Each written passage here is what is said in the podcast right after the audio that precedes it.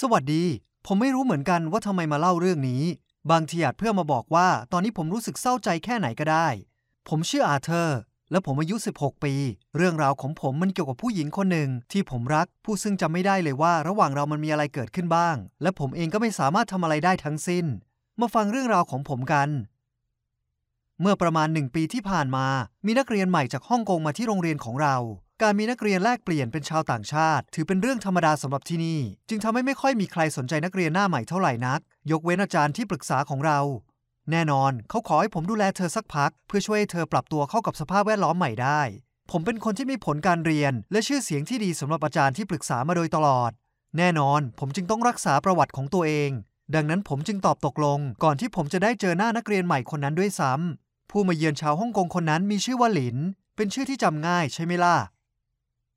ผมเองก็ไม่เคยเรียนภาษาจีนมาก่อน เลยรู้สึกประหม่านิดหน่อย แต่กลายเป็นว่าผมไม่ต้องกังวลเกี่ยวกับเรื่องนี้เลยสักนิด เพราะภาษาอังกฤษของลินนั้นสมบูรณ์แบบเลยทีเดียว แต่นั่นไม่ใช่เรื่องเดียวที่เธอสมบูรณ์แบบเท่านั้น ลินเป็นคนที่สวยมาก ผมหมายถึงสวยมากจริง ๆ ผมไม่เคยรู้สึกชอบใครมากเท่าเธอมาก่อน ตั้งแต่ได้พบลิน ผมก็ไม่สามารถหยุดคิดถึงเธอได้อีกเลย หลังเลิกเรียนผมมักจะพาเธอไปรอบๆเมือง เหมือนกับเป็นการพาเธอไปชมเมืองแบบส่วนตัว พร้อมกับเล่าเรื่องการใช้ชีวิตของพวกเราในสาราชอาณาจักรให้เธอฟังไปด้วย หลินไม่เคยเดินทางออกนอกฮ่องกงมาก่อน และหลายสิ่งหลายอย่างที่นี่ทำให้เธอประหลาดใจ และจุดประกายความอยากรู้อยากเห็นของเธอ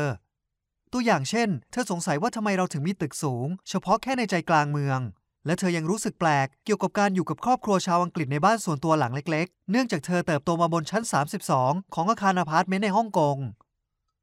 เมื่อเดินทางกลับบ้าน ผมก็หยุดคิดไม่ได้ว่า ผมจะได้พบกับหลินอีกในวันถัดไป ในหัวของผมยังคงนึกถึงบทสนทนาของพวกเรา ผมยังจำสำเนียงการร้องเพลงของเธอได้ และผมชอบความมีอารมณ์ขันและความบ้าบิ่นของเธอ ใช่ ผมบอกคุณได้เลยว่า ผมกำลังตกหลุมรัก ไม่ช้าผมก็ขอหลินเป็นแฟน และเธอก็ไม่ปฏิเสธ หลินเป็นผู้หญิงคนแรกในชีวิตที่ผมเคยจูบด้วยแต่แล้วความสุขก็อยู่กับผมได้ไม่นาน เพราะการเกิดอุบัติเหตุที่ร้ายแรงทำให้เราต้องแยกจากกัน วันนั้นผมและหลินได้เดินทางไปที่ชานเมือง พร้อมกับเพื่อนๆในโรงเรียนอีก 4 คน ด้วยรถที่หนึ่งในนั้นเป็นเจ้าของ มันเป็นวันสุดสัปดาห์ที่อากาศดีมาก พวกเราขับรถไปที่ทะเลสาบหินเล็ก ๆ แห่งหนึ่ง แต่แทนที่จะว่ายน้ำกัน เรากลับตัดสินใจที่จะเล่นวอลเลย์บอลแทน เราเล่นกันไม่ค่อยเก่งเท่าไหร่ แต่ก็ไม่ได้ถึงกับแย่ และโดยรวมแล้วมันก็สนุกมาก แต่แล้วเพื่อนผู้ชายคนหนึ่งของเราก็ทำการเสิร์ฟลูกอย่างแรง และมันก็พลาดไปกระแทกหัวของหลิน แน่นอนว่าเขาไม่ได้ตั้งใจ แต่ผลก็คือลูกบอลมันกระแทกแรงมากจนหลินล้มลงและหมดสติไป ผมรีบวิ่งเข้าไปหาเธอ พยายามปลุกเธอ แต่เธอก็ไม่ฟื้นขึ้นมา พวกเราทุกคนตกใจกลัวกันมาก ขอบคุณพระเจ้าที่เพื่อนผู้หญิงคนหนึ่งตั้งสติได้ก่อนพวกเรา และโทรแจ้งหน่วยฉุกเฉิน เมื่อรถพยาบาลมาถึง พวกเขาก็พาหลินไปโรงพยาบาล แม่ของหลินเดินทางจากฮ่องกงด้วยเที่ยวบินแรกที่มี เธอใช้เวลามากกว่า 13 ชั่วโมง ในขณะที่หลินหมดสติอยู่ ผมใช้เวลาทั้งหมดอยู่ที่โรงพยาบาล และรู้สึกกังวลอย่างมากกับผู้หญิงที่ผมรัก ที่แย่ที่สุดคือหมอไม่อนุญาตให้ผมเข้าไปเยี่ยมเธอ ถึงแม้ว่าผมจะเป็นแฟน แต่ผมจะได้รับอนุญาตก็ต่อเมื่อผู้ปกครองของเธอยินยอมเท่านั้น และเมื่อแม่ของแฟนสาวของผมมาถึง มันก็มีเรื่องแปลกประหลาดเกิดขึ้น มันกลายเป็นว่าเธอไม่รู้อะไรเกี่ยวกับตัวผมเลย ดังนั้นเธอจึงไม่อนุญาตให้ผมเข้าไปเยี่ยมหลิน โดยบอกว่าเธอไม่ต้องการถูกรบกวน ผมคิดว่าเราคงคบกันไม่ได้นานพอ ที่หลินจะเล่าเรื่องราวของเราให้พ่อแม่ของเธอทราบ แต่ยังไงมันก็น่าผิดหวังอยู่ดี ผมไม่ได้เจอหน้าแฟนของผมเลย จนกระทั่งถึงวันที่เธอได้ออกจากโรงพยาบาล วันนั้นผมซื้อดอกไม้และช็อกโกแลตกล่องใหญ่มาให้เธอ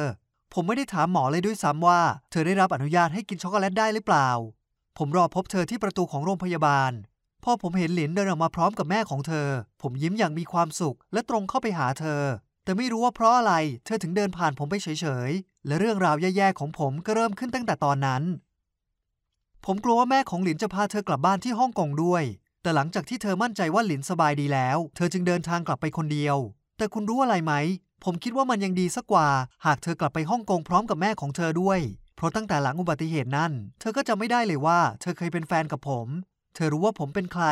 เธอรู้ว่าผมชื่ออะไร เธอจำได้เพียงแค่นั้น ทัศนคติของเธอที่มีต่อผมนั้น มันห่างเหินกว่าตอนที่เราเจอกันครั้งแรกด้วยซ้ำมันดูเหมือนว่าตอนนี้เธอมองผมเรากับว่า ผมเป็นคนบ้าคนหนึ่ง คุณเชื่อไหม ว่าคนบ้าๆคนนี้มันสมควรแล้วกับคำบางคำที่เธอพูดออกมา อย่างคบกับคนอย่างนายเนี่ยนะ บ้าไปแล้วเหรอ ผมทั้งตกใจและเสียใจ ผมไม่รู้ว่าควรจะทำอย่างไรต่อไปดี เพราะผมยังคงจำมันได้ทุกรายละเอียด ช่วงหนึ่งผมพยายามเลิกรบกวนเธอ และทำใจยอมรับว่าอาการสูญเสียความจำของเธอ ได้ลบผมออกไปจากความทรงจำและจากหัวใจของเธอหมดแล้ว แต่ผมก็ยังไม่อยากเชื่อเลยว่า นี่จะเป็นจุดจบของเรื่องราวความสุขของเรา ผมพร้อมที่จะต่อสู้เพื่อความรักอันแสนวิเศษของเรา ผมตั้งใจว่าโชว์ภาพถ่ายของพวกเราให้เธอดู แต่มันก็มีแค่ไม่กี่ภาพเท่านั้น ผมอยากจะพาเธอไปเดินเล่นรอบๆเมือง ที่เราเคยมีความสุขด้วยกัน เผื่อว่ามันจะช่วยกระตุ้นความทรงจำของเธอได้บ้าง แต่เธอก็ปฏิเสธคำชวนของผม หรือบางทีเพื่อนๆของเราอาจจะช่วยได้บ้าง แต่ผมก็นึกขึ้นมาได้ว่าไม่มีใครเลยที่รู้ว่าเราคบกันเป็นแฟน และนั่นยังไม่จบ อีกไม่นานหลินก็มีแฟนใหม่ เขาชื่อว่าบ๊อบเรียนอยู่ที่โรงเรียนเดียวกันกับพวกเรา เขาแตกต่างกับผมอย่างสิ้นเชิง เขาเป็นนักกีฬาและพูดจาผงผาง งี่เง่าผมไม่เข้าใจเลยว่าทำไมหลินถึงอยากคบกับคนอย่างเขา กับผม เธอมักจะมีเรื่องราวให้เราได้คุยกันเสมอ แต่กับบ๊อบสิ่งที่เขาทำก็คือเล่นมุกตลกฝืดๆ แบบเล่นเองขำเองเท่านั้น และเมื่อวันหนึ่งที่ผมเห็นบ๊อบกำลังพยายามจูบแฟนของผมที่ทางเดินในโรงเรียน ผมโกรธจัดและพร้อมจะมีเรื่อง ใช่ ผมไม่สามารถรับมือกับเจ้าร่างยักษ์คนนี้ได้แน่ๆ แต่ตอนนั้นผมไม่สนใครหน้าไหนแล้วทั้งนั้น แต่หลิน เธอพยายามห้ามผม เธอตะโกนใส่ผมว่าอาเธอร์ โอ้ ไม่นะ เขาจะฆ่าเธอได้ โอ้ พระเจ้า ลินลากผมไปที่ห้องเรียนที่ใกล้ที่สุดที่ไม่มีใครอยู่ที่นั่น เธอปิดประตูและบอกให้ผมนั่งลงที่โต๊ะด้วยอารมณ์โกรธสุดขีด ดูเหมือนว่าเธออยากจะพูดอะไรอย่างจริงจัง นี่เธอไม่เข้าใจอะไรเลยใช่ไหม เธอถามและความจริงก็พลั่งพลูออกมาจากปากเธอ คุณจินตนาการออกไหมว่า อาการสูญเสียความจำของคนที่ผมรักนั้น มันเป็นเรื่องโกหกทั้งเพ ที่เธอแต่งมันขึ้นมาตั้งแต่ตอนที่เธออยู่ที่โรงพยาบาล ความจริงแล้วหลินรักษาตัวได้ในเวลาที่เร็วมาก แต่เธอขอร้องให้แม่ของเธอกีดกันไม่ให้ผมเข้าไปเยี่ยม ทำไมเธอต้องโกหกแบบนั้นด้วย ลินบอกผมว่าเธออึดอัดมากที่ผมทุ่มเทความสนใจไปที่เธอ และเธอก็นึกถึงว่ามันจะทำให้ผมรู้สึกเจ็บปวด และทรมานกับเธอแค่ไหน ถ้าวันหนึ่งเราเลิกกัน และเธอก็พบทางออก นั่นก็คือการยุติการติดต่อสื่อสารกับผม ในช่วงเวลาที่เหลือของเธอในลอนดอน หลังจากพูดจบ เธอก็ออกจากห้องไป และหลังจากนั้นผมก็นั่งอยู่ที่นั่นคนเดียวอีกเป็นเวลานาน และนี่คือเรื่องราวของผม ผมมันก็แค่คนที่ถูกหักอกคนหนึ่ง ที่ยังคงทำใจไม่ได้ ที่ถูกผู้หญิงบอกเลิกด้วยวิธีที่สุดแสนประหลาด สิ่งที่ผมทำได้ในตอนนี้คือ รอจนกว่าเธอจะอยู่ลอนดอนครบหนึ่งปี และกลับฮ่องกงไปในที่สุด บางทีคุณอาจมีวิธีเยียวยาอาการอกหัก หรือว่าผมควรจะสู้เพื่อแฟนของผมต่อไปดี ช่วยแนะนำผมทีในช่องคอมเมนต์และอย่าลืมกดติดตามช่องนี้กันด้วยนะครับ